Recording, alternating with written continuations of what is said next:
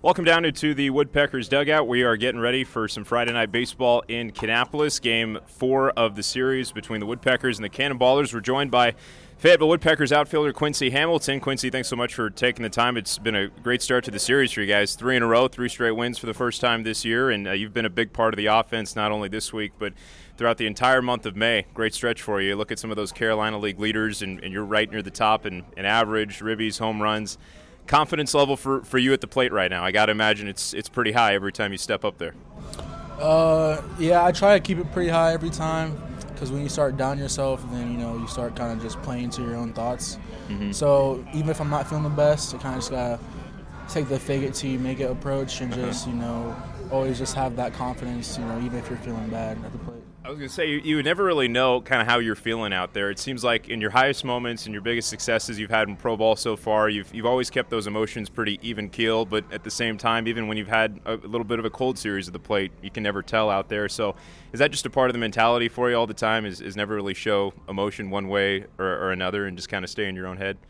Uh, yeah, that's the, my approach. Because um, I usually kind of struggle with like overthinking and overdoing mm-hmm. stuff. So um, whenever I'm doing bad or good, I kind of just try to stay, you know, like even keel, keep the same mindset, because I feel like that, you know, makes me the most consistent. One thing that uh, was there for you right away was was some of that power this year. You have six home runs now after you went deep out to left center field onto the berm yesterday. And uh, even though you're one of the most consistent hitters coming out of the draft in 2021, it, it took you until those final few games against the Mudcats to, to finally hit a couple out of Segra Stadium. This year seemed like the power was there right away. What do you credit to getting a little bit more uh, pop on the ball here in 2022?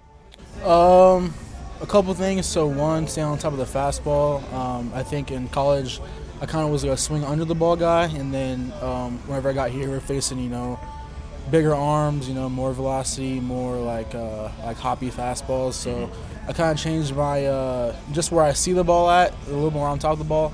And then uh, two, I switched bats. I last year I was using like a 33 and a half, 30 and a half, I think. Mm-hmm. And now I'm using a 31 and a half ounce bat, so like a little more top heavy because mm-hmm. I didn't really think I could swing it. So um, this off season did like some heavy bat training and uh, made sure you know I was confident enough to swing like a bigger bag and some bigger velocity. So, um, and then just you know honing in like my my drills and stuff and mm-hmm. trusting my approach definitely helped too. Um, so yeah, I'd say those three things. Outside of cage stuff too in the off season, was there anything uh, you knew you did workout wise or strength wise? Because I thought you know you show up opening day here, you look good, you looked like you were in shape, ready to go right away, and, and the results are showing it. Uh, stuff you did outside of just cage work as well this off season. Um. So. Uh, no, not really. I mean, I, I, guess I had a little bit more time to work, on, you know, on my strength and mm-hmm. um, like my mobility and stuff like that, mm-hmm. just because I wasn't in school anymore. So I think you know that plays a part. And then, um, yeah. Uh, just pushing myself like every day, you know, mm-hmm. in the gym, like with my trainer back home. Uh, you know, not taking anything for granted. You know, mm-hmm. making sure I can, you know, still make more strength gains and stuff.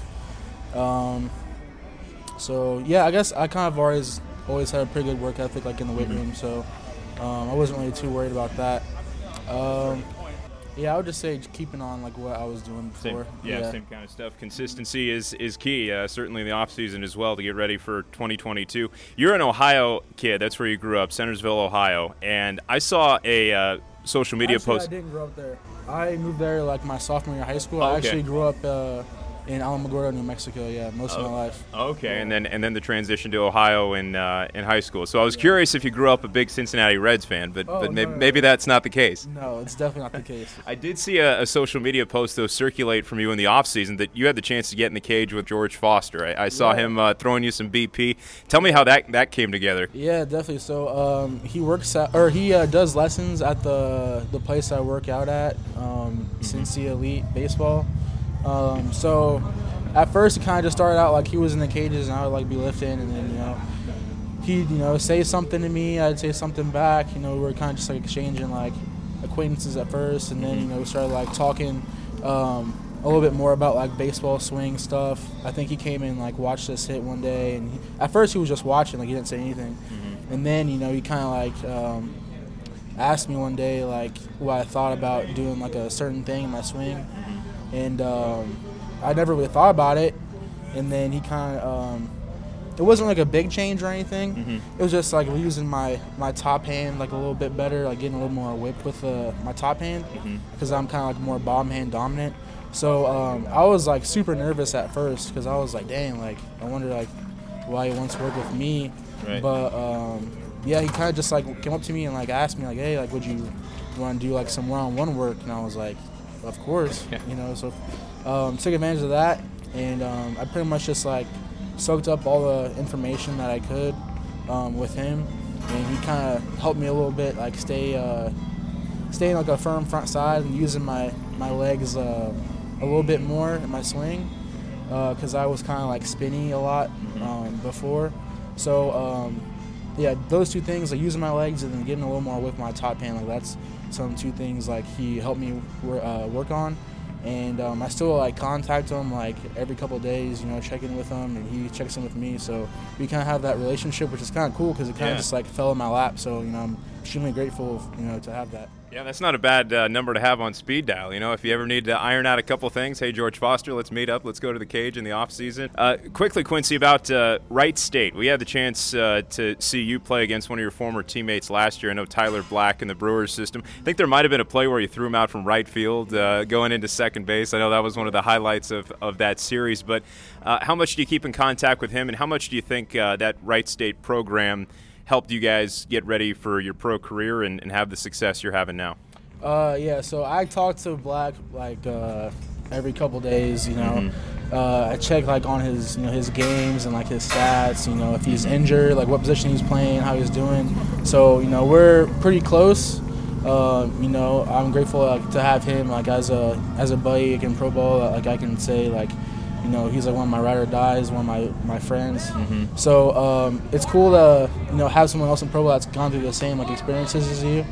Um, and then actually, like after I that game, after I threw him out, uh, like we went to go eat dinner, and it was kind of just like still like talking like mess with each other. But uh, yeah. so we talked to each other every day. Like we're pretty close, and then um, we got to hang out like, a lot this off season, um, and then uh, yeah, coming from Wright State, um, it definitely made us have like you know kind of like a I guess like a a hard nosed like kind of like a grindy mindset, gritty mindset. Um, Right. Not everybody thinks of Wright State immediately when you're talking Division One baseball. You know, they usually think Power Five, but then you know you got a player like you that comes out and really turns some heads coming out of that program. Right. So yeah, we've had like you know a good amount of you know players that have come through there. So um, I got the good chance to work out with uh, with Sean Murphy on the A's and then uh, Peyton Burdick who's on the, the Marlins. Yeah. So just like watching them and you know seeing what they do like on a daily basis, that kind of like helped me you know kind of see what being a professional is all is all about. Um, so yeah, I definitely credit Wright State with just like having a you know a tough like hard nosed like mindset. You know, kind of like uh, just you know you don't always have the best cards I guess like dealt to you, but you kind of just gotta make the most of it. You know, uh, maximize you know your potential, maximize you know. Uh, you know, having good habits, that's a, a good, a good thing, or a big thing that I took away is like, you know, even if you're doing good or doing bad, you know, you can always control like how you can, how your, uh, your habits are, you know, so I feel like that definitely plays a role in, you know, the, the long, you know, the long game, like the bigger picture. Right. We've proven a lot this year for sure, Quincy, and uh, the first really full run in full A for you after a, a good start to your 2021 season, now into 2022. Appreciate you taking the time again, and uh, best of luck for you the rest of this week and, and for what's to come uh, throughout the rest of this season. Thanks, thanks for having me. Appreciate it.